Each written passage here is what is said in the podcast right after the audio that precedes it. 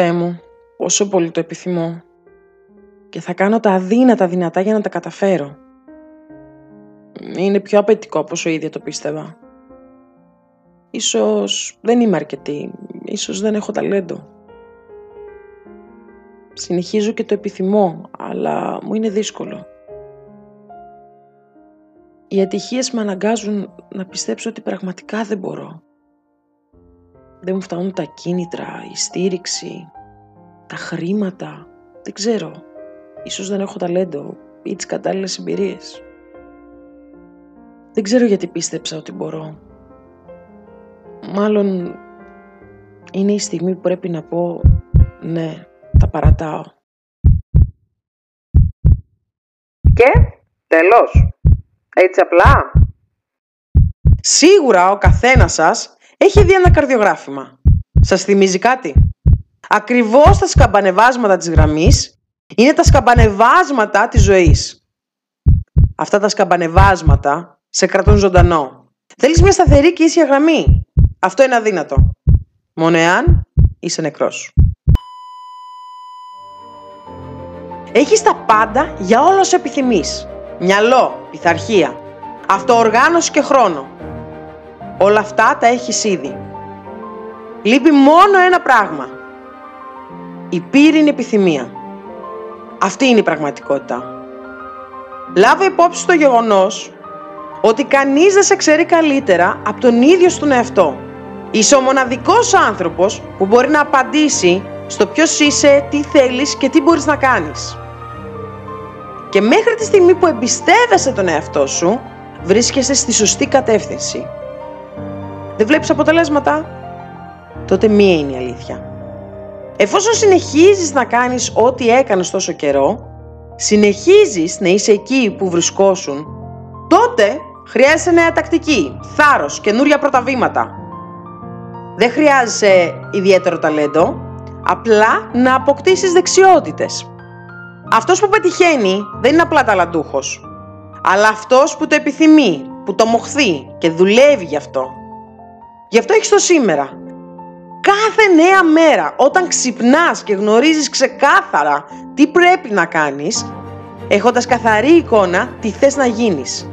Και αν δεν έχεις καθαρή εικόνα τι θες να γίνεις, τότε να έχεις καθαρή εικόνα πώς θα ήθελες να αισθάνεσαι όταν φτάσεις εκεί. Και να σκέφτεσαι αυτή την εικόνα κάθε μέρα. Ποιος μπορεί να το κάνει για σένα; Ποιος το χρειάζεται όσο το χρειάζεσαι εσύ; Κανένας. Ο καθένας ασχολείται με τη δική του ζωή. Κανένας δεν θα σε στηρίξει, κανένας δεν θα σε παρακινήσει, δεν θα σε σώσει όσο ο ίδιος ο εαυτός Εσύ οφείλεις να το κάνεις για εσένα, ναι, για τον εαυτό σου. Αλλά μην ξεχνάς να απολαμβάνεις τη διαδικασία και όχι να ζεις μόνο για τους στόχους. Η επίτευξη του στόχου είναι μόνο το 5%. Το υπόλοιπο 95% είναι το ταξίδι προς το στόχο σου. Το ταξίδι και η διαδικασία θα πρέπει να σε αναζωπυρώνουν, να σε παρακινούν από μέσα. Μη φοβάσαι να κάνεις αυτό που δεν μπορείς. Κάνε αυτό που δεν μπορείς να κάνεις.